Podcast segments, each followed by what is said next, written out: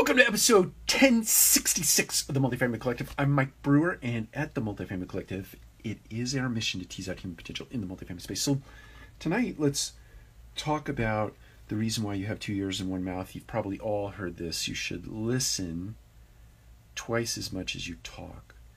But here's the problem with that advice you have to turn off the internal dialogue, right?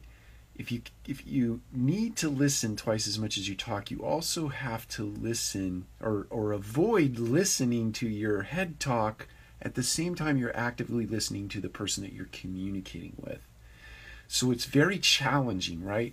It's easy to say that you need to listen two times more than you talk, and it's easy to start to put that into practice by simply closing your mouth. But what is really hard is turning off the head talk, right?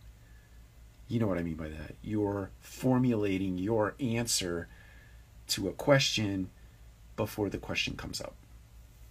Right? You, you got to turn that off before you can listen twice as much as you talk. Hard. Take care. We'll talk to you again soon.